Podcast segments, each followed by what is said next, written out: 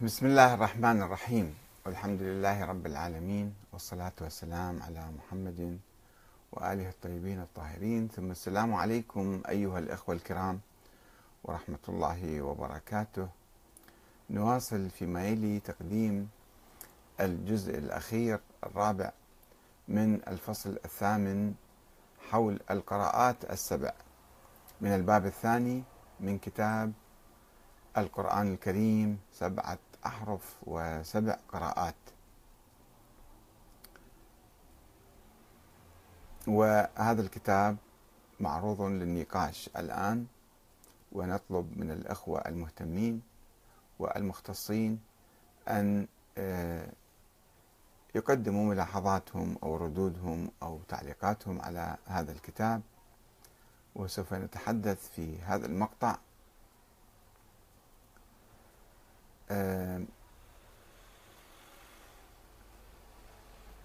عن مصير القراءات آه، السبع.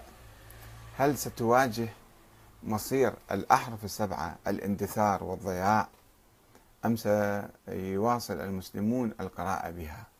وهي آه، يعني القراءات السبع فيها نوع من التعددية وقبول الاختلافات البسيطة. يعني يكون عقلنا واسع في نوع من التسامح. ولا نقول بأن هذا المصحف الذي بين أيدينا مصحف حفص مثلا آه، رواية حفص عن عاصم هو بحروفه بكلماته بنقطه بكل شيء هو نفس المصحف الذي نزل على رسول الله صلى الله عليه وسلم. أو هو هذا مصحف عثمان لأنه المصاحف المنسوبة إلى عثمان. في إطار عثمان كانت مصاحف متعددة وقراءات كانت فيها قراءات مختلفة وكلها متواترة وكلها محترمة. فلا يجوز أن نقبل قراءة ونضرب قراءات أخرى. إنما يجب أن يتسع صدرنا لهذه القراءة. ومع الأسف مع آه، يعني انتكاس عقلية المسلمين و آه، ضيق هذه العقلية دفع البعض إلى رفض أي قراءة أخرى كما رفضوا من قبل الحروف الأخرى وبدأوا يتقاتلون عليها. أه، وهذا ما في إلى داعي. المهم إحنا المعنى واحد والكتاب واحد وإذا كان في شوية حرف فاء أو واو حرف زائد حرف ناقص ما نعتبر هذا فشي كفر أو هذا شيء يعني يهدد سلامة القرآن. وأن القرآن إن الله قد حفظ القرآن إنا نحن نزلنا الذكر وأن له لحافظون وبالتالي فلا يمكن أن نقبل بأي حرف واحد زائد أو حرف ناقص. والآن الدول الإسلامية تطبع هذه المصاحف وحتى في المدينة المنورة مطبعة القرآن الكريم تطبع القرآن الكريم على القراءات المختلفة. فلماذا نحن آه، نضيق بهذه القراءات ونحاول أن نطمرها أو ندفنها أو نمحوها من الوجود. فنتحدث في هذا الفصل عن آه، يعني مصير آه، هذه القراءات هذه الأيام. كيف ينظر إليها المسلمون؟ وهل يحاولون آه، الالتزام بها أم التخلص منها كما تخلصوا من الأحرف السبعة. آه، فإذا نحن آه، نقدم الآن الجزء الأخير الرابع من الفصل الثامن اللي هو حول القراءات السبع من الباب الثاني عملية جمع القرآن. من كتاب القرآن الكريم سبعة أحرف وسبع قراءات. آه، سؤالنا هل تواجه القراءات السبع؟ مصير الأحرف السبعة الاندثار. بالرغم من إجماع المسلمين في القرون الأولى على جواز القراءة بالأوجه المختلفة في إطار حرف عثمان مصحف عثمان فإن القراءات السبع واجهت مصيرا مماثلا للأحرف السبعة من الإهمال والنسيان والرفض على مر السنين. في مقابل سيادة قراءة حفص عن عاصم في حفص عن عاصم في الأيام الراهنة. وسوف ننقل هنا بعض المعلومات عن بحث قيم للشيخ الدكتور محمد الأمين حول انتشار القراءات وغلبة بعضها على بعض على مدى التاريخ. أي قراءة كانت غالبة في أي قرن مثلا؟ ليست قراءة حفص عن عاصم هي التي كانت سائدة منذ القرن الأول أو الثاني والثالث. إنما هذه سادت في القرون الأخيرة. فما هي القراءات التي كانت سائدة في السابق؟ بحث تاريخي لطيف نحن نستعين به آه، في آه، عرض آه، تاريخ القراءات. يقول الأمين بما ملخصه أنا أحاول ألخص كلامه. يقول حاول الحجاج نشر قراءة القرآن بلسان قريش. أي بدون همز. مؤمن يؤمن مو يؤمن ومؤمن. كفوا وليس كفءا ولكن عاصم ابن بهدلة رئيس القراء بالكوفة تبنى قراءة مصحف عثمان على لغة هذيل بالهمز وهي لغة عبد الله بن مسعود. وانتشرت قراءة عاصم انتشارا كبيرا في أهل الكوفة. على كثرة قراءتها وتعددهم. ونالت قبول العلماء والقراء. في عصر ابن مجاهد قل انتشار رواية حفص عن عاصم بالكوفة. بعدين في عصر ابن مجاهد يعني في القرن الثالث الهجري آه، أو القرن الرابع الهجري آه، قل انتشار رواية حفص عن عاصم بالكوفة. وأصبحت رواية شعبة عن عاصم أشهر منها بالكوفة. يعني راوي آخر لهذه القراءة. في حين غلبت قراءة حمزة على قراءة عاصم كما يقول ابن مجاهد وإلى قراءة عاصم صار بعض أهل الكوفة وليست بالغالبة عليهم. ومع مرور الزمن قدمت قراءة الدو... قدمت قراءة الدوري عن أبي عمرو من البصرة أو قدمت قراءة الدوري عن أبي عمرو من البصرة إلى الكوفة حتى طغت على عامة المشرق الإسلامي لعدة قرون. قراءة آه، الدوري عن أبي عمرو. عدة قرون هي التي سادت في العالم الإسلامي. وخاصة في العراق والحجاز واليمن والشام ومصر والسودان وشرق أفريقيا. يعني كل العالم الإسلامي تقريبا قراءة الدوري صارت.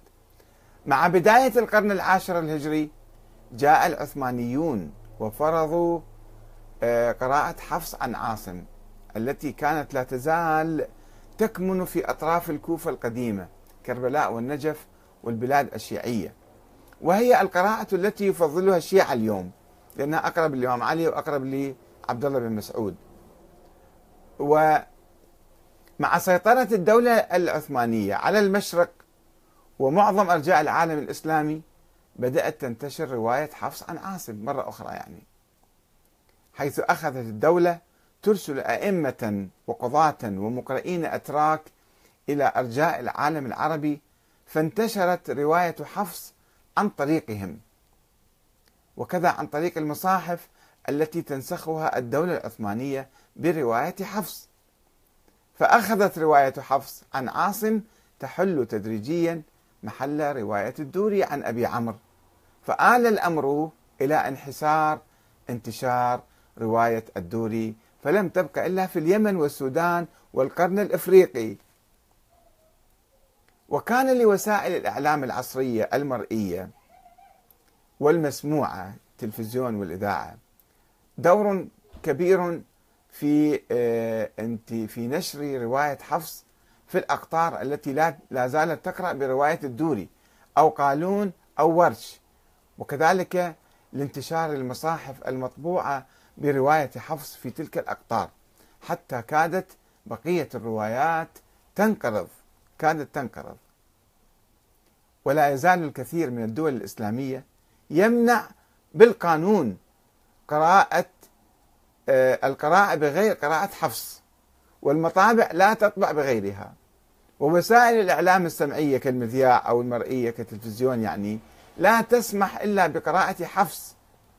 وقد كان لطباعة القرآن الطباعة الحديثة يعني الشأن الكبير في التمكين لرواية حفص والقضاء على الروايات الأخرى.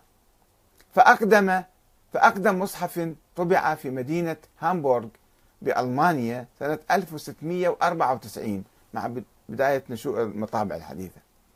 يعني 1106 هجرية. كان مضبوطا هذا المصحف الأقدم واحد. كان مضبوطا برواية حفص عن عاصم. ينظر كتاب رسم المصحف صفحة 508 يجيب صور من عنده. واشتهر من خطاطي الدولة العثمانية الحافظ عثمان. توفى سنة 1110 الذي كتب بخطه 25 مصحفا. هو كتب حياته بإيده يعني.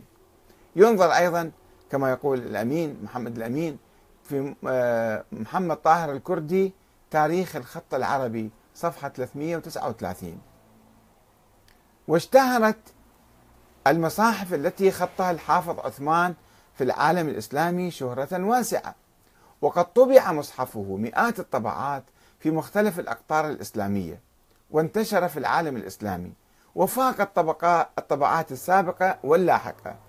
كما يقول وليد الأعظمي في تراجم خطاطي بغداد صفحة 131 وهذا قبل ظهور مصحف الأزهر ومصحف المدينة طبعا. وقد بدأ المستشرقون بالترويج لقراءة حفص عن طريق طباعة القرآن بها. طبع القرآن بهاي القراءة فانتشر أكثر. ثم تبعهم الأتراك الحنفية. الأحناف يعني. ثم وصلت الطباعة لمصر واختاروا قراءة حفص. هو اختيار المدعو حفني ناصف. توفى سنة 1342 هجرية 1923 حيث طبع أو طبع مصحف الملك فؤاد بالخط الغير القياسي. وعن طريق مصر انتشرت قراءة مصر إلى نجد والحجاز ثم إلى اليمن في العهد الجمهوري. وصار مصحف مصر والمدينة المنورة برواية حفص. راح مصحف الدوري مما ساهم بالترويج لتلك القراءة في إفريقيا وغيرها. ومع أن مجمع فهد طبع المصحف أخيرا مجمع فهد بالمدينة يعني. طبع أخيرا بروايات طبع المصحف بروايات ورش والدوري وقالون. وقريبا سوف يطبع كما يقول شعبة والسوسي والبزي وقنبل. فعادة طبعوا هالمصاحف بالقراءات المختلفة ولكن عادة لا يتم توزيع إلا رواية حفص بكميات كبيرة لنشرها وحدها. وهكذا تم على أيدي الأتراك والمستشرقين وبعض العرب القضاء على القراءات القرآنية المتواترة. وهي متواترة كانت ولكن قضي عليها. ما عدا قراءة حفص عن عاصم. وبالرغم من زوال العهد التركي فإن كثيرا من الدول الإسلامية لا يزال يعتبر رواية حفص هي الرواية الرسمية. ويقمع بالقانون من تسول له نفسه أن يقرأ بقراءة متواترة. وغدت الإذاعات والمرئيات لا تقرأ بغير رواية حفص. وكان أول تسجيل صوتي للقرآن الكريم في العالم الإسلامي بصوت الشيخ خليل الحصري برواية حفص. كما أصبح تدريس القرآن برواية حفص في المدارس والمعاهد والجامعات والكتاتيب في أغلب الأقطار. ثم يبنى عليها بقية القراءات العشر المتواترة في المعاهد القرآنية المتخصصة يقرؤون القراءات الأخرى أيضا. ولكن هذه هي القراءة الأساسية. وقامت عدد من الدول العربية مثل السعودية وغيرها بمنع قراءة أي قراءة غير حفص في المساجد.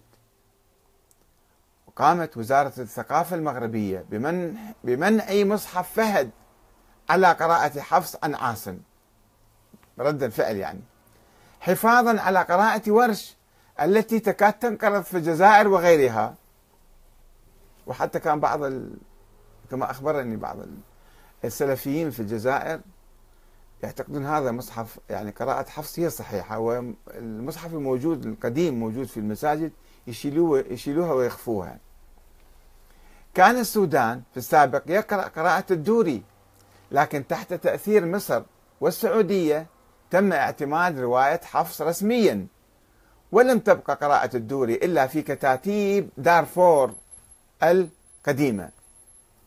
ولحسن الحظ فإن حكومة السودان تنبهت إلى هذه الكارثة كما يقول الدكتور الشيخ محمد الأمين. وقامت بطباعة مصحف أفريقيا بالدوري قراءة الدوري يعني وغيره. وكذلك الصومال كانت بالكامل تقرأ بالدوري لكن نتيجة ظروف الحرب وتوزيع مصاحف السعودية أصبحت قراءة حفص منافسة قوية للدوري. أنا ماخذ نقاط من حديث الدكتور. ويقول يربط البعض بين السلفية وبين قراءة حفص. فترى المقرئين في الجزائر يتبارون بالقراءة بحفص بدلا من ورش ليثبتوا سلفيتهم أنهم سلفيين أصليين يعني.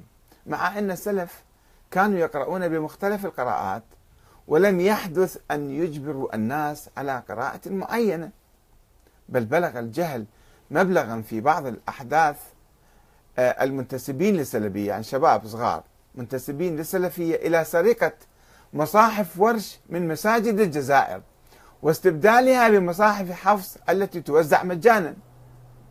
وهم يعتبرون المصحف على رواية ورش بدعة بدعة محلية يجب التصدي لها هكذا يعتقدون. وبعض مشايخهم يعتبر أن ورش أقرب إلى العامية حيث لا ينطق بالهمزة.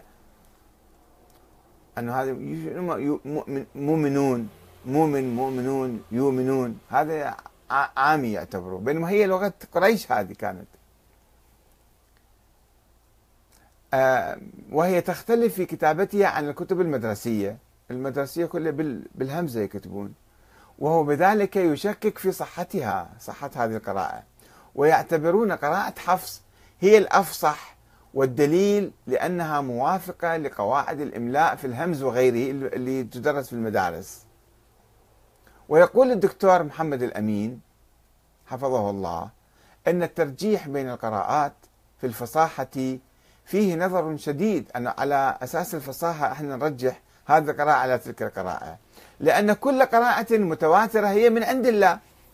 وقد نزلت بالعربية الفصحى قطعا هي قرآنا عربيا. ولهجات قبائل العرب تختلف. فمنع القراءات المتواترة هو منع لجزء من القرآن. والله تعالى يقول إن الذين يكتمون ما أنزلنا من البينات والهدى من بعد ما بيناه للناس في الكتاب أولئك يلعنهم الله ويلعنهم اللاعنون. البقرة 159 عن موقع الدكتور محمد الأمين. إذا فيجب أن فعلا ننفتح قليلا ونوسع صدرنا ونقبل بالقراءات ولا نتمسك بقراءة واحدة ونقول هي هذه القرآن الأصل الصحيح الوحيد وأي حرف أي همزة أي حركة أي كذا في في قراءات أخرى هي قراءات غير صحيحة ويجب أن نتخلص منها. فهذه فعلا كارثة. والسلام عليكم ورحمة الله وبركاته. آه، آه، الباب الثالث من كتاب القرآن الكريم سبعة أحرف وسبع قراءات يتعلق الشيعة وتحريف القرآن. القراءات المنسوبة لأهل البيت. قراءة أمير المؤمنين قراءة أهل البيت كما ذكرها آه، أحمد السياري في القرن الثالث الهجري.